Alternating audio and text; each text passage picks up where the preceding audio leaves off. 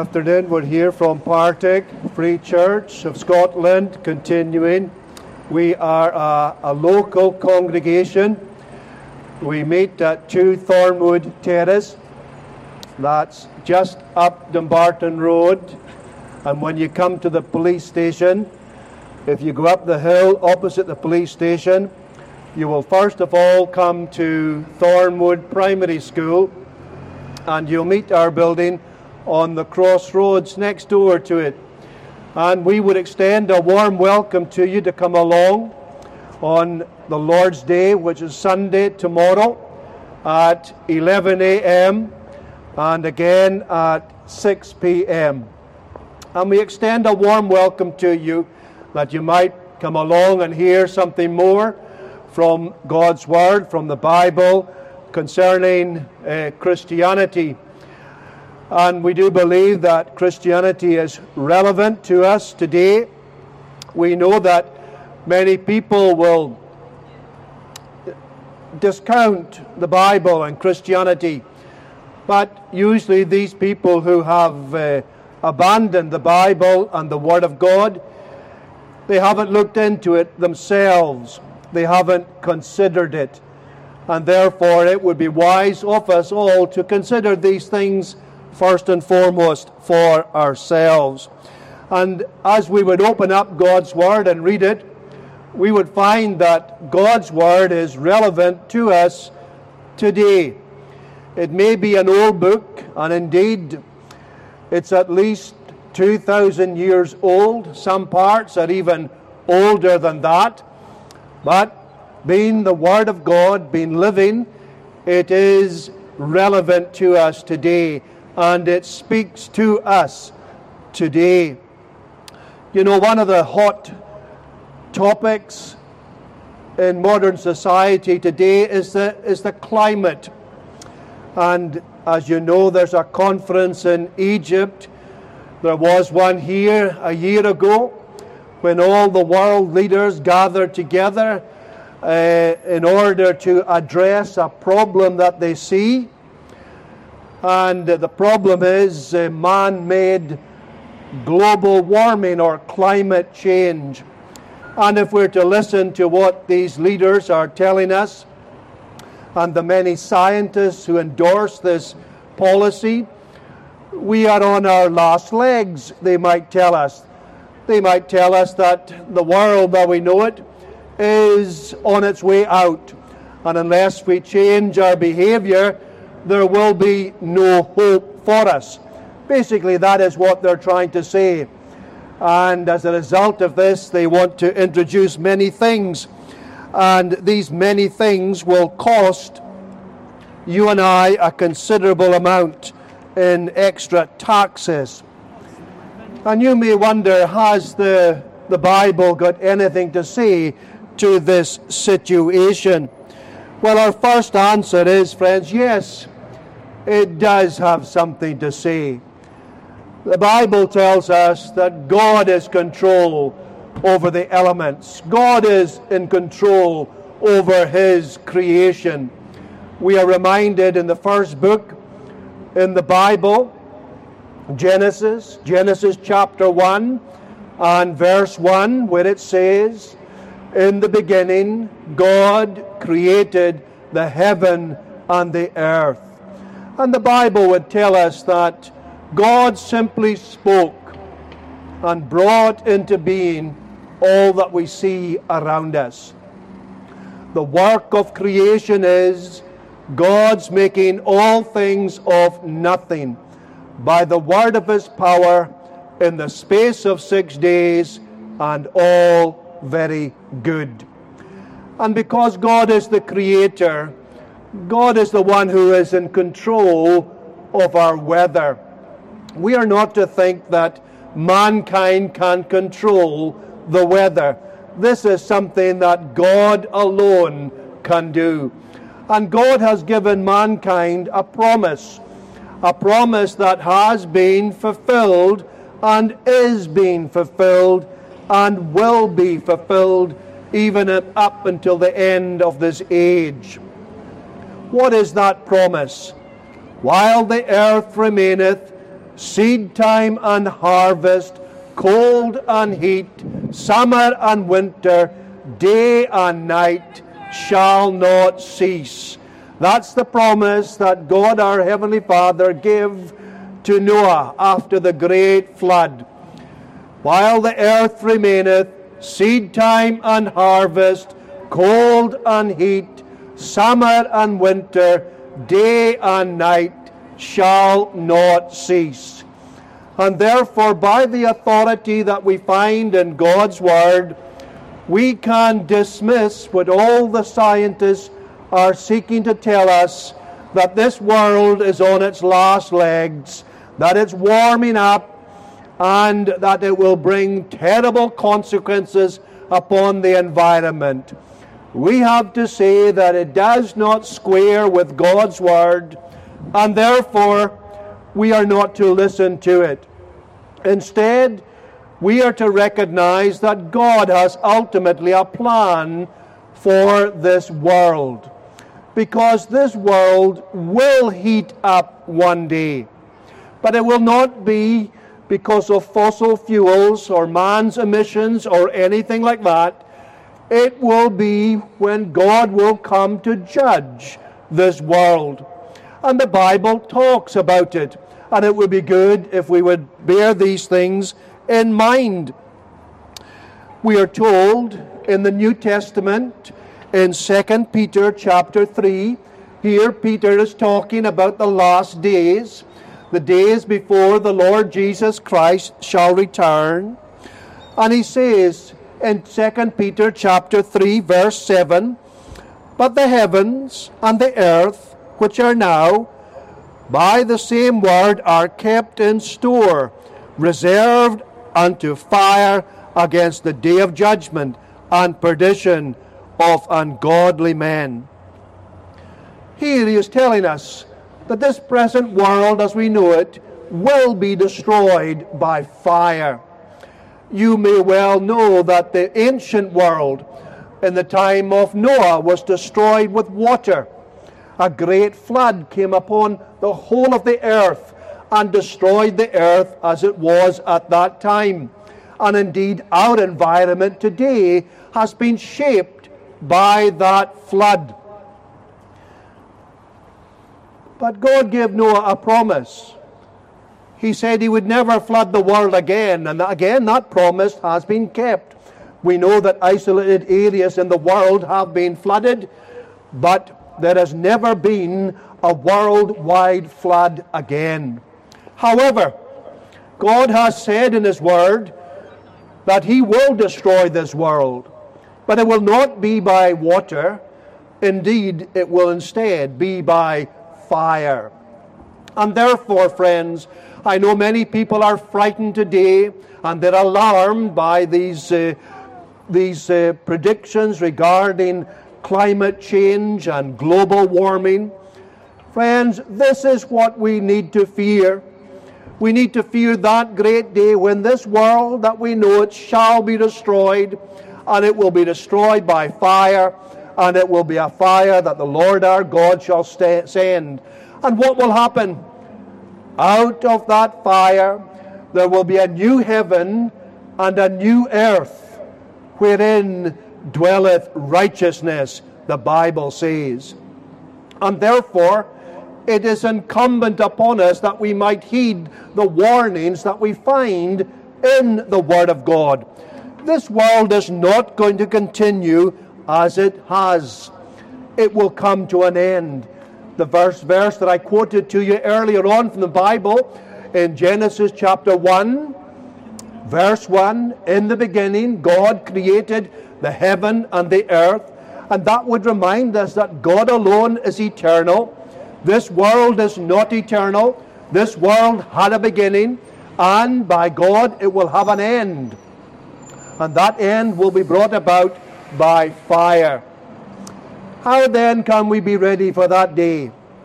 The only way, friends, that we can be ready for that day is to have a Savior. And who is that Savior? The Savior is none other than the Lord Jesus Christ. And this is what Christianity is all about. It's all about a person. It's all about a glorious person. It's all about the Son of God who became the Son of Man. He became like us. Why did he become like us? He became like us in order that he would be able to suffer and ultimately to die. That's why he came into this world. He came on a mission. He came on a mercy mission because he recognized and knew that mankind by nature is lost and perishing. And this is something that we cannot handle ourselves. We cannot rectify the problem ourselves. We cannot get right with God by ourselves. Instead, we need a Savior. And that Savior is none other than Christ Jesus the Lord. And this is the person that we want to introduce to you this afternoon, even for this few moments that you're here. We do ask that you would take a tract from those who are handing out gospel tracts to you, and that you would take it home and read it, give it some thought, and that you might call upon the Lord your God, that he might open your eyes, that you might see your true condition before him, and that he might reveal unto you your great need of a Savior, and more than that, that he might reveal unto you who the Savior is and that Savior is none other than the Lord Jesus Christ. We might well ask ourselves then, who is this person? Who is the Lord Jesus Christ? Who is this one who, in one real sense, has turned the world upside down? Our calendar has been changed because of him. How did this come about? Because he had such a great impact upon the world. We have BC, before Christ, and we have AD in the year of our Lord.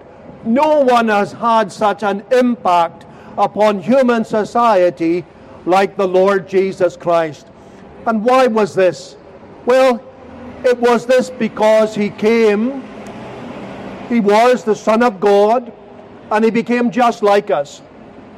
He was conceived by a miraculous operation by God, the Holy Spirit, in the womb of the Virgin Mary. And he was conceived in this manner in order that he would not inherit original sin. And therefore, the Lord Jesus is the only person that lived a completely perfect and sin free life. This is vitally important for us to bear in mind and to realize that the Lord Jesus Christ alone is the one who is sinless. And this is something that we must bear in mind because he did not come only to teach, he did not come only to perform miracles, he did not come to reveal God unto us, Ultimately, he came in order that he might be able to secure the salvation for his people. And how could he possibly do that? Well, the only way possible for him to do that was to die in the room and in the place of his people. And he did this when he offered up himself that once for all perfect sacrifice. And he could never do this if he was a sinful individual. But blessed be God, He is the one who has come and who has worked out a way whereby you and I can be saved. And this really is the very essence of Christianity. The Bible does not flatter us, friends. If we want to be flattered, we should turn on our televisions and we should listen to a comedian or we might listen to our politicians who want to flatter us. But the Bible will not flatter us. The Bible will inform us about things that are vital for us. The Bible will tell us where we came from. And the Bible will tell us where we're going. The Bible will tell us the purpose of life. The Bible will tell us how we might get right with God. And the Bible will tell us, first and foremost, our dire position. Why are we in such a dire position? We are in a dire position because we are sinners. We are sinners by nature and we're sinners by practice.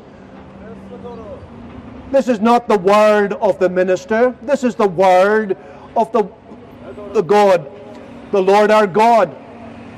He says in his Bible, read it for yourselves, in Romans chapter 3, verse 23 For there is no difference, for all have sinned and come short of the glory of God. Everyone has sinned, from the youngest to the oldest. And why do we sin? We sin because we have a sinful nature. And where do we get our sinful nature from? We got it from our parents. And where did our parents get it from? They got it from their parents. And you can trace it right back to the very beginning, to the time of Adam and Eve. Adam and Eve were created perfect. Adam was created from the dust. He was made in the image of God. God created man, male and female, after his own image, in knowledge, righteousness, and holiness, with dominion over the creatures. There, Adam was indeed the pinnacle of creation. On the sixth day of creation, there God created Adam out of the dust of the earth. And he also created Eve, but not out of the dust of the earth. Instead, he created Eve out of Adam himself. And there is our first parents. And every one of us can trace our lineage back to Adam and Eve. They were created perfect, but they did not remain perfect. The time came when they were tempted Eve was tempted and she succumbed. She broke the law that God had given to them, the commandment that God had given to them. They were told that they could eat from any tree in the garden, in the Garden of Eden, where they were placed. And they were told they could eat from any tree apart from the tree of the knowledge of good and evil. And God was testing them. God was testing them. Do they really love me? Will they obey me? Well, the tempter came along and tempted Eve, and she succumbed to the temptation. She ate the forbidden fruit, and she gave some to her husband Adam. And from that point in time, they sinned against God. Their whole relationship with God was changed, it was transformed. Once they had a wonderful relationship, once they knew communion and fellowship with their Creator God. But when they sinned, that relationship was broken. And you know what it's like on a human level when a relationship is broken. You might have a good friend, you might have a, a lifelong friend, a friend that you've had from school days and from work days or maybe from university days. And then something happens. The friend lets you down or you let your friend down and the relationship is broken. It's not what it once was. Well, in a far greater sense, that's what happened when Adam and Eve sinned against God. Their great and glorious relationship was broken, it was soiled. It was soiled so much that Adam and Eve wanted to hide from God. But the Bible, friends, is all about how that relationship can be restored. And it's God who has taken the initiative. You see, sin is a great problem to God. It may not be a great problem to us. We might laugh at it and think little of it. But it is offensive to God. It is against His holy nature. And because sin is sin, He must deal with it, and He will deal with it. He dealt with it when He sent His Son. His Son lived a perfect life. His Son kept the law of God perfectly. and therefore he was able to offer up a perfect sacrifice of himself in order to satisfy the just demands of God's most holy and inflexible law, which we have broken. And this is the Savior we need. We need a Savior who has fulfilled God's law and kept every precept. And we need a Savior who has paid the penalty for breaking God's law, which we have done. And this is the very essence and the heart of the Christian gospel that Christ has come, lived a perfect life, paid the perfect sacrifice, and now, now through the gospel, we are offered eternal life when we believe upon Jesus Christ the Lord. Is it not wonderful that His righteousness is imputed unto us? Those who believe upon the Lord Jesus, His righteousness is given to us, and He pays the price for our sins. This is what the Christian gospel is all about. We know that many people might go to a place of worship today, but they will never hear the authentic gospel. They will be told basically, do the best you can, and then God will have mercy upon you.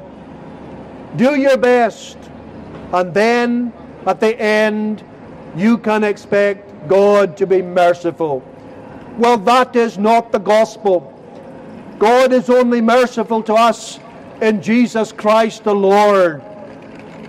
And the only way that we can have mercy with God is to believe upon His Son, the one whom God has provided as a substitute for our sin. And that's why we come out this afternoon.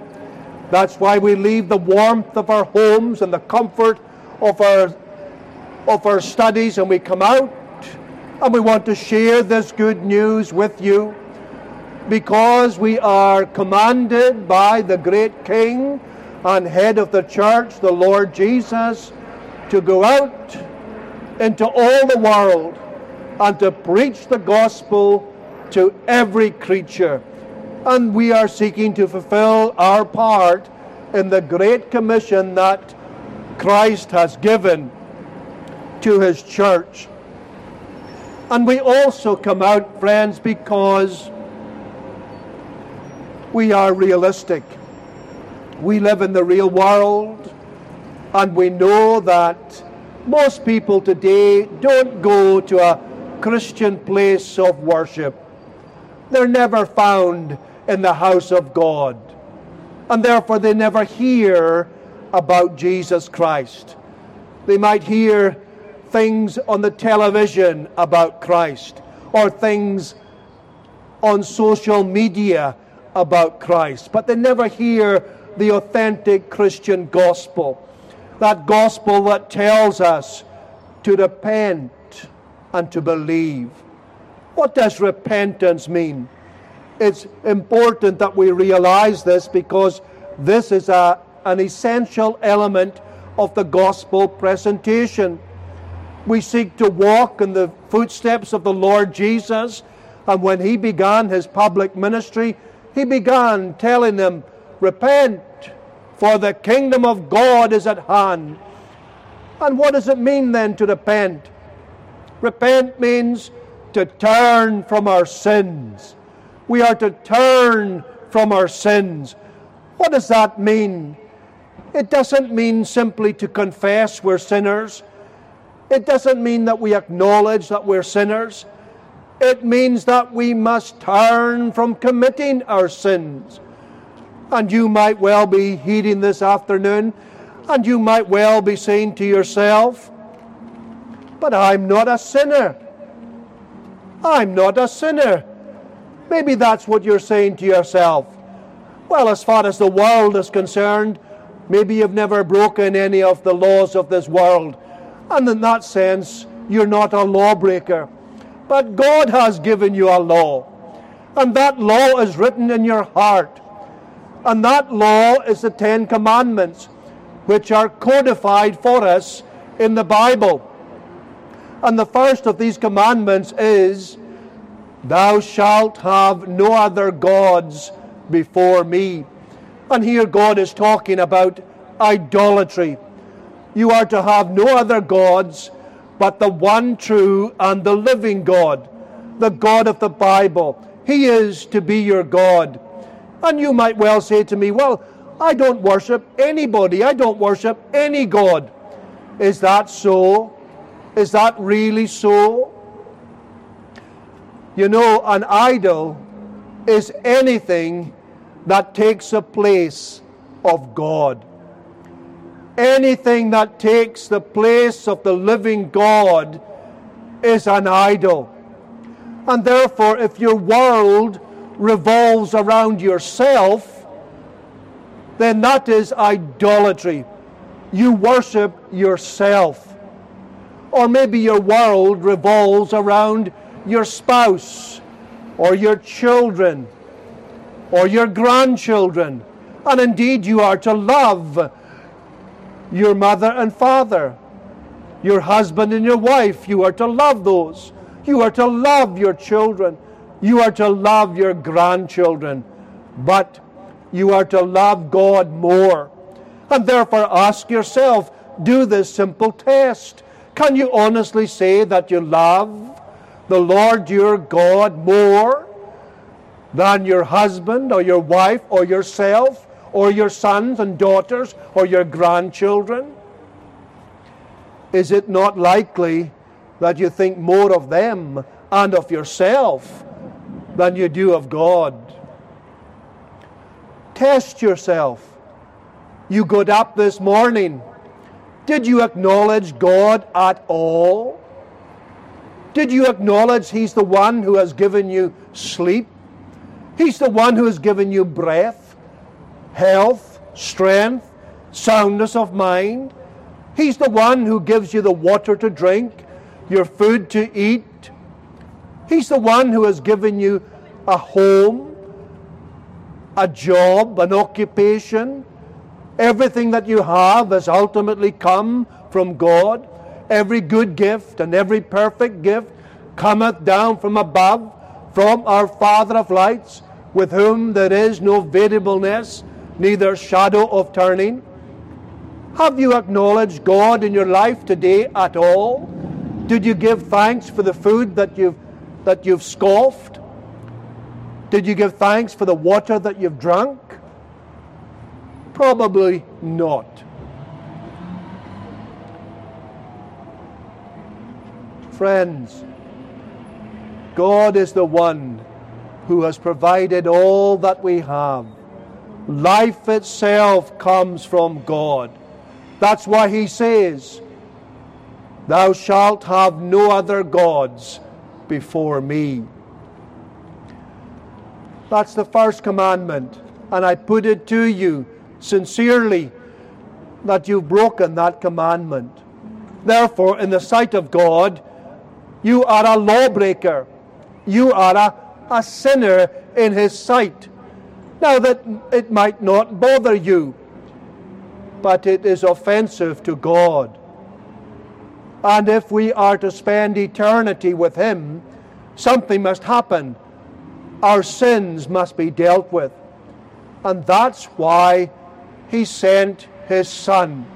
For God so loved the world that He gave His only begotten Son, that whosoever believeth in Him should not perish, but have everlasting life.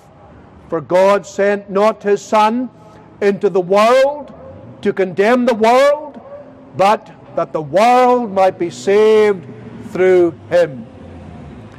And therefore, I want to ask you sincerely this afternoon, those of you who are listening and passing by, have you been saved? This is what Christianity is about. It's about being saved. It's about being reconciled to God. It's about having Christ, Jesus the Lord, as your Savior. Can you say this? Don't tell me you go to church. Don't tell me you give to charity. Don't tell me these things. These things, in one sense, are irrelevant. I want to hear, friend, are you saved? Have you closed in with Christ? Have your sins been forgiven? Only Christ can do this. He is the only Savior. And that's why we come out this afternoon, in order that we might introduce the person and the work of Christ to you, that you might seek him while he may be found. For we must all appear before the judgment seat of Christ, that everyone may receive the things done in his body, according to that he hath done, whether it be good or bad. Knowing therefore the terror of the Lord, we persuade men. We must all appear before the judgment seat of Christ. Are you ready for that day? When will that happen? It'll happen at the end of this world. It'll happen on the day, the day, that great day of the resurrection, when every one of us shall arise from our graves and our dust shall be reconstituted, and we will stand before King Jesus upon that glorious, pure throne of His, and we will give account.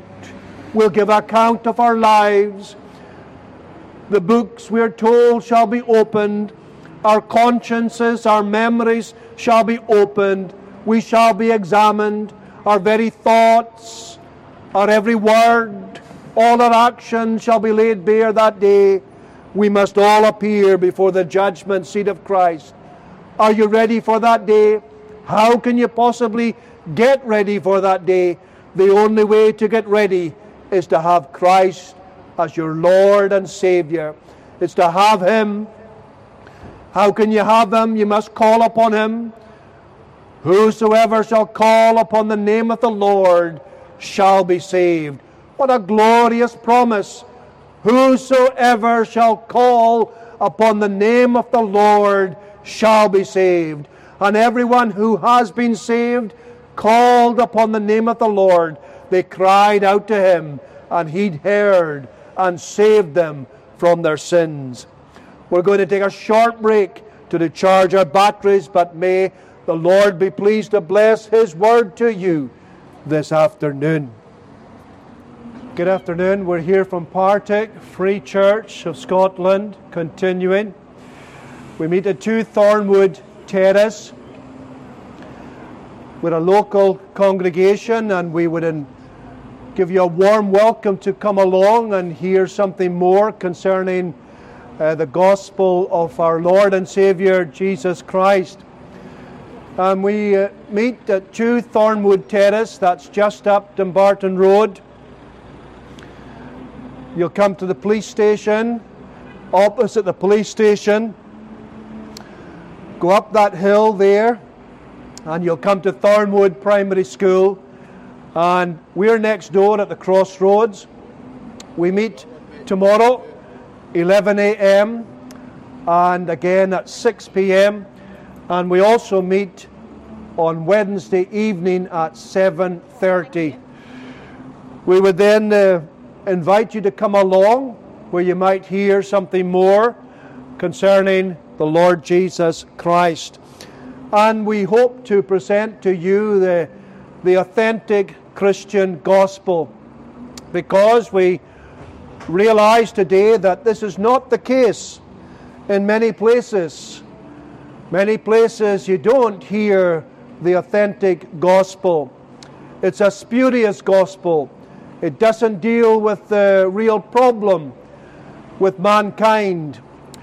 And what is that real problem that needs to be dealt with? Well, it's the problem of our personal sin. This is what Christianity deals with. It first of all recognizes our great problem. And it's a problem that the individual cannot deal with. In fact, the individual doesn't want to deal with it. He doesn't have the, the inclination, the motivation, or the desire. And it's a problem that our politicians do not address, they do not recognize. And all those who are who we might call as movers and shakers, those who influence policy in the country, again, they are exactly the same. They don't recognize the great problem that we have. But the Bible does. And the Bible provides a solution.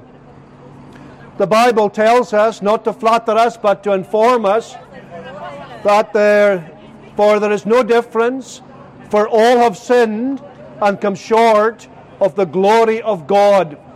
This is our ultimate great problem. And it's a problem we cannot deal with ourselves, but God, in His grace and in His mercy, has dealt with this problem. How has He dealt with it? He has dealt with it in and through His Son, the Lord Jesus Christ. And friends, we want therefore to tell you about Him. He is the eternally begotten Son of God. He is the one, as the Son of God, who had no beginning. The Bible talks about the Son of God in this fashion. You'll find these verses in Colossians chapter 1, verses 15 to 17. It talks of Christ like this, who is the image of the invisible God, the firstborn of every creature. For by him were all things created that are in heaven and that are in earth, visible and invisible, whether they be thrones or dominions or principalities or powers, all things were created by him and for him. And he is before all things, and by him all things consist. What a glorious description here of the Son of God who became the Son of Man. He is the Creator. Here we are in His world. He is the one who has created all the things that we can see in this physical world and the things that we cannot see in the spiritual world. Christ, the Son of God, is the one who has created all of these things. And they were created by Him and for Him. And therefore, this would remind us that Christ indeed is God in the flesh. He is both God and man. He is absolutely unique. There is no other individual like him. And he is the perfect Savior. Why so? Well, he suffered as a man. Or we might go back a bit and say that he lived a perfect life as a man. He took our form, our nature. He had a true body and a reasonable soul, yet was without sin. And because of this, he was able to live a perfect life. He was able to please God. He never sinned in thought or word or deed. Absolutely perfect. And this is important because when we believe upon the Lord Jesus, what happens? His righteousness is given unto us. And what that's. No, no, sir, that's not true. No, no. The day will come when we shall all rise. We'll all rise from our graves on that resurrection morning and we'll give account of the things that we have done. And that's why we come out in order that you might be informed about this and that you would avail yourself of the glorious, wonderful, full, and free salvation that's found in Christ Jesus the Lord.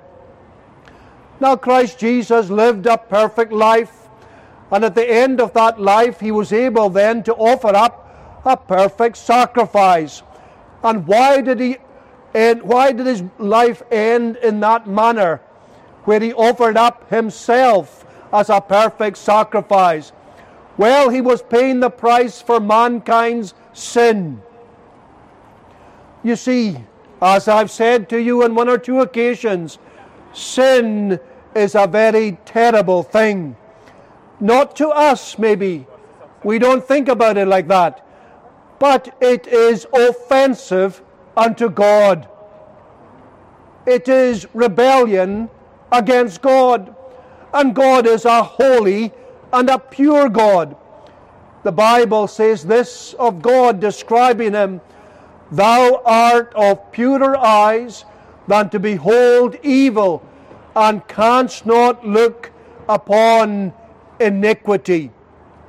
That's God, who dwells in light unapproachable, who is holy, perfectly holy and righteous.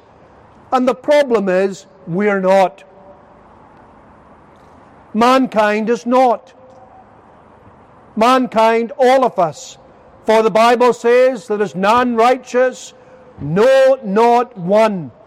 And what does it mean to be righteous? To be righteous means that we can stand before God uncondemned. And the Bible therefore says, There is none that can do that. There is none that can stand before Him. Because none of us are righteous in the sight of God. We may be righteous as far as the law of this land is concerned. We don't need to worry about uh, a policeman coming to our doors, or we don't need to worry about attending a court case. No, the law of the land has nothing to say to us. But I want to remind you that you will not be judged by the law of this land. The day will come when you'll be judged by God's most holy and inflexible law, a perfect law, a law that you cannot run away from, a law that no lawyer can cause you to escape from. There's no point in calling upon a, a king's counselor or any other legal representative. You'll stand before Jesus Christ yourself. And on that day, friend, I'll tell you, you will want something more than your own righteousness. You'll want His righteousness. And that's what we have in the gospel. How then can we get it? The only way that we can get it is by going to the Lord Jesus Christ. It is to call upon Him. And does He ask us to call upon Him? Yes, He does. He gives us what we call gospel invitations. In the Old Testament, He says, Look unto me and be ye saved all the ends of the earth, for I am God and there is none else. That's the Lord Jesus Christ speaking in the Old Testament. Even before he came to this world, he says, Look unto me and be ye saved, all the ends of the earth, for I am God and there is none else. Is that not a glorious and wonderful gospel invitation to every man woman, and child today. What are we to do? We're to look to the Lord Jesus Christ. What does it mean to look upon Him? It means to trust Him. Many people saw the Lord Jesus. Many people cast their eyes upon Him, but they were never saved. They even saw Him on the cross, but they were never saved. It's more than simply a looking with the eye, it's a looking by faith. It's a looking of casting ourselves upon Him. That's what's required. It's to believe upon Him. It's to receive Him. It's to follow Him. That's what it means. And He says this to every one of us, regardless of our background, regardless of our sins that we have committed. He says to us today in the gospel, Come unto me, all ye that labor and are heavy laden, and I will give you rest. Take my yoke upon you, and learn of me, for I am meek and lowly of heart, and ye shall find rest unto your souls. For my yoke is easy and my burden is light. I want to ask you this afternoon in the gospel have you got a burden? Have you got a burden? Oh, don't dismiss this question because I'm not talking about the burden you're carrying regarding your shopping or your backpack that you may have. But I'm asking you, have you got an invisible burden, but yet a very real burden? What is that burden? Well, that burden is your burden of sin. And it manifests itself when you don't have a peaceful conscience. There's something troubling your conscience, and it's your sin. And why should it be troubling your conscience? It's troubling your conscience because you're not right with God. You're not right with God. Why are you not right with God? You have this problem with your sin. But I'm not a sinner, minister, you say. Friend, this is not what the Bible says. Let me read one or two verses from John, or 1 John, I should say, 1 John and chapter 1, and read these verses for yourself later on on another occasion. You'll find these verses in 1 John chapter 1. Verse 8, for instance, if we say that we have no sin, we deceive ourselves and the truth is not in us. You know, if we say that we haven't sinned, what are we doing? We're simply deceiving ourselves. We're not facing up to the realities. We're not deceiving others, we're deceiving ourselves. If we say that we have no sin, we deceive ourselves, and the truth is not in us. That's what the Bible says. It goes on. If we confess our sins, He is faithful and just to forgive us our sins and to cleanse us from all unrighteousness. Here we're told to confess our sins, to openly acknowledge them, not to one another, not to a, a minister of religion, or not to a priest. We're to confess them before God. We're to acknowledge that we're a sinner the Bible talks about an occasion when a Pharisee and a publican went into the temple to pray. You'll find it in Luke's Gospel, Luke chapter 18. And there the Pharisee prayed about himself. He was full of self righteousness. But the publican, who was a tax collector, and he was hated and despised, people didn't like him. He he cried out and he said, God be merciful to me, a sinner. And he beat upon his breast and he wouldn't even lift his eyes up towards heaven. He was so ashamed of himself. He so recognized that he was a sinner. And he said to, to God in prayer, God, be merciful to me, a sinner. And what did Jesus say?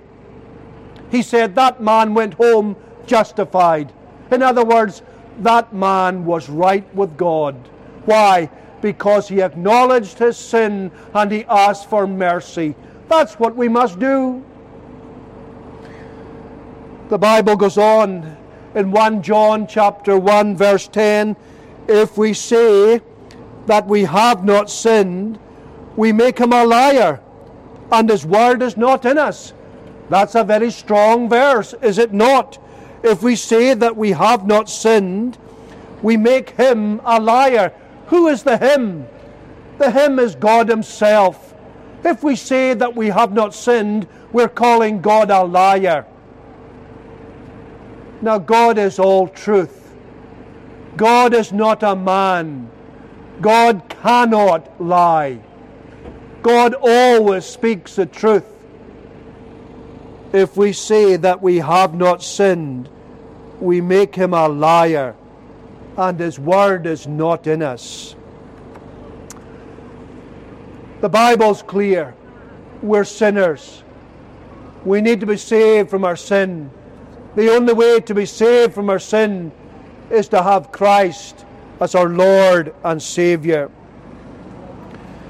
And Christ is the one who, being in the form of God, thought it not robbery to be equal with God, but made himself of no reputation, and took upon him the form of a servant, and was made in the likeness of men, and being found in fashion as a man, he humbled himself, and became obedient unto death, even the death of the cross.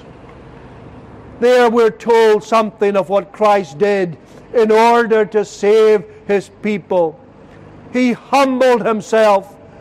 What humiliation it was for the Son of God to leave the realms of glory, to leave heaven behind, and come to this barren, sin cursed world, to live a life of poverty, to take the form of a servant, and ultimately to suffer a most horrendous death. What was that death? That death was the death of the cross. Why did he do it? He did it in order to save. This was God's way of reconciling mankind to himself. What must we do? This requires a response from us. You know, it's one thing to be to hear about Christ and about what he's done, but we must appropriate these things to ourselves. We must have Christ in order to be saved. How can we possibly have him? We must call upon him. Whosoever shall call upon the name of the Lord shall be saved. And we want you, therefore, this afternoon, friends, to call upon Him. Will He hear? Will He respond? Will He ignore you? No. We spoke briefly earlier about the publican who went to pray, God, be merciful to me, a sinner. He was merciful. He will be merciful to all who will confess and forsake their sins. That's what required of you and I. Repent and believe the gospel. Come unto me, all ye that labor and are heavy laden, and I will give you rest. That's what he says to us in the gospel. We're going to take a short break, but may the Lord be pleased to bless his word to you uh, this afternoon. Good afternoon, folks. We're here from Partick Free Church of Scotland, continuing. We're a local congregation. We're a Scottish registered charity. We all live and work locally. Our congregation is situated just off Dumbarton Road. Go up to the police station there, and opposite the police station, go up the hill and you'll come to Thornwood Primary School, and then you will meet our building almost next door at the crossroads. And we extend a warm welcome to you this afternoon to come along. We meet on the Lord's Day, Sunday, the first day of the week. We meet at 11 a.m. and again at 6 p.m. And we would extend a warm and sincere welcome to you all, to those who are listening in their flats, to those in the bus station, to those in the car park, and to those elsewhere.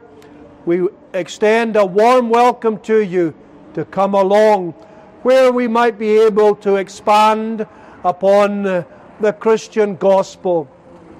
But we come out and use this opportunity that God has given to us to publicly declare Christ. And we are grateful for this opportunity, and indeed, it is a, a privilege to be able to do this, to be able to stand and to publicly identify with Jesus and what he has done. And we do pray that the Lord might be pleased to bless our feeble efforts. And we are grateful and thankful for this dry day, this opportunity. We would normally be out on a, a Friday afternoon, but as you know, yesterday was not suitable for this, and therefore we changed it to Saturday afternoon. We do know that we live in a time when many people have abandoned the Christian gospel, and many people never read the Bible, and many people will never go to a place of worship. And these are sad days because many people are rejecting something that they have not truly, openly, honestly considered. And what they've done is relied on the testimony of other people. But Christianity demands to be examined. And Christianity, the great truths about the Lord Jesus, about his life, his teaching, his miracles, his passion, his death, was not done in a corner. It was done what we would say in modern words in broad daylight. And it's worthy of examination. You know, the early disciples went to the tomb on the first day of the week. And what did they find? They found an empty tomb because Jesus wasn't there. He had risen. And they met an angel. And the angel said to them, Come, see where he lay. And there the angel gave them an invitation to come and to examine the place where Jesus was laid, but was no longer there. And that invitation is valid for you and I this afternoon. Christianity welcomes inspection. We have nothing to be afraid of and nothing to be ashamed of. And therefore, that's why we come out. And we want to tell you, even if, it's just pocket sized amounts of information, yet we are not ashamed of Christ. We're not ashamed of the Word of God. We're not ashamed of the Bible. And we would urge you to pick up your own Bibles. No doubt many of you will have Bibles at home and maybe they haven't been looked at for decades. Well, now's the time to pick them up and to examine them and to begin to read them. And may I recommend that you begin by reading a gospel in uh, the New Testament. Maybe if you would read from Mark's gospel, that's a gospel that presents the Lord Jesus as a man of action, always going about doing good. And the ultimate good that Jesus did was that he came, he suffered, and he died. You might think, well, his death was a waste. No, friends, his death was not a waste. His death was the pinnacle of his coming to this world because if he had not died, there would be no gospel, there would be no hope for you or for me. There would be no gospel preaching. There would be no Christian church. There would be no hope for mankind. But the very fact that Jesus came and suffered and sweated great drops of blood, and ultimately he gave his life when he cried out, It is finished. And he gave up the ghost and he died. Friends, in his death we have life. That's the great hope of the Christian. That's the great hope of the Christian gospel that the Son of God, the eternally begotten Son of God, came down from heaven and died in a Roman place. And because he was condemned, we are not condemned. Because he died, we do not die. What I mean by that is we don't suffer the eternal death, the second death. Yes, no doubt we'll die physically. We cannot avoid that. But there's something worse than physical death. What is it? It is eternal death. It is the second death. And what is that? That is simply to be in hell. And the very fact that Jesus died and suffered the pains of hell on Calvary's tree, those who believe upon him will not be condemned and they will not experience the second death. Where are you going? Christianity will challenge you. Where are you going? I'm not talking about what tube you're catching, or what bus you're catching, or what train you're catching. But I'm asking you, friends, this very solemn question Where are you going when your life will come to an end? Where are you going when you will draw your last breath? Where are you going when you will pass into eternity? Every major religion believes in the life after death. But only Christianity can prove it. Why? Because Christ suffered and died and, and rose again. Death could no longer hold him. He rose from the grave. And the very fact that he rose from the grave would tell us that we shall rise from our graves on that resurrection morning. And I want to ask you then, in the light of this fact, in the light of the fact of Christ's resurrection, where will you go in eternity? Where will you go in eternity? Where will you go when you pass from the scene of time? Where will you go? The Bible tells us, friends, we'll either go to heaven or we'll go to that place that's called hell. That's a terrible place. We don't necessarily like to talk about it, but we dare not. We want to be true and faithful to the Scriptures. Can you not shout the Scriptures like you used to do in the old days, sir? I'm quite happy the way I am, sir. Thank you. Modern technology is. Modern technology. Why don't we? Why It's don't we embrace it? No, no, no, no. of the devil. It's not the work The of. The guitar frequencies on the wireless amps are 666 hertz. It's not the work of the devil to use modern technology. It's the work of the devil to interfere with the proclamation of the gospel. Get thee behind me, Satan, for thou savourest not the things that be of God, but the things that of man.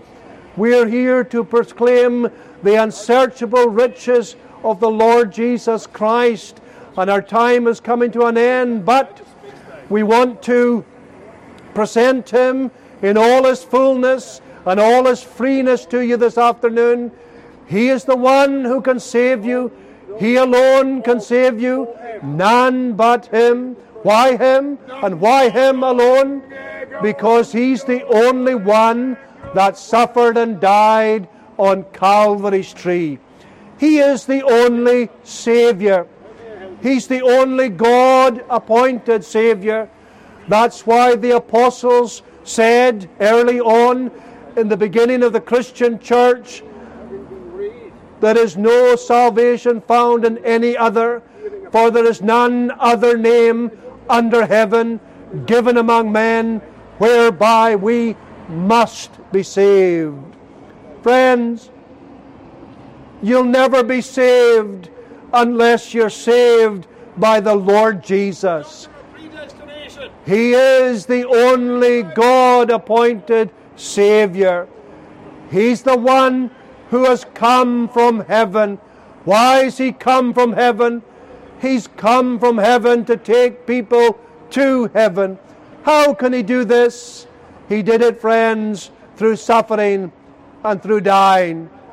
And through His through His work, we offer to you in His name all the benefits of the gospel. Oh, that you might come to him.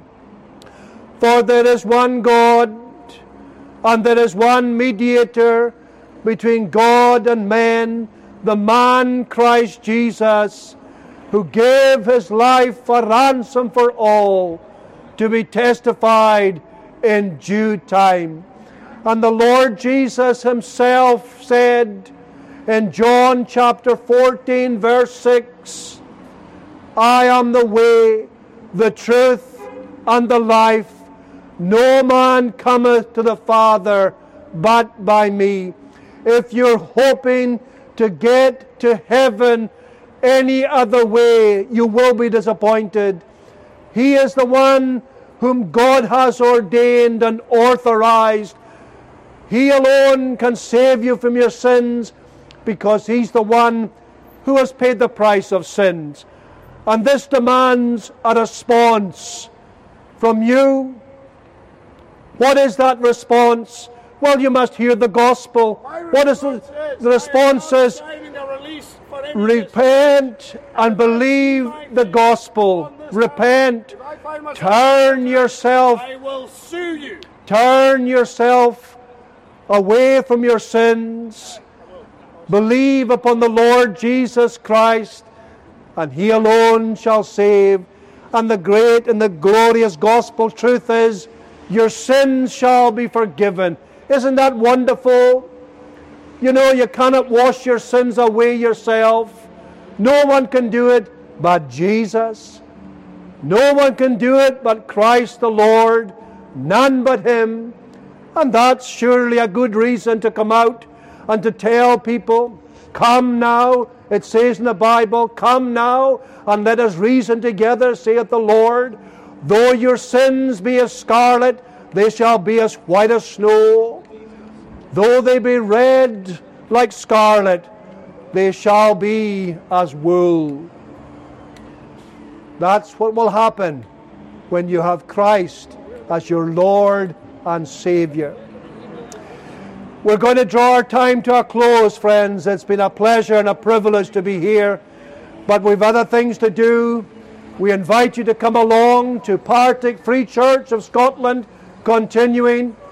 We meet at 2 Thornwood Terrace. We meet tomorrow, the Lord's Day, Sunday, the first day of the week. We meet at 11 a.m. and 6 p.m. And we give you a warm welcome to come along where you might hear something more about the Lord Jesus. May God be pleased to bless His word to you this afternoon.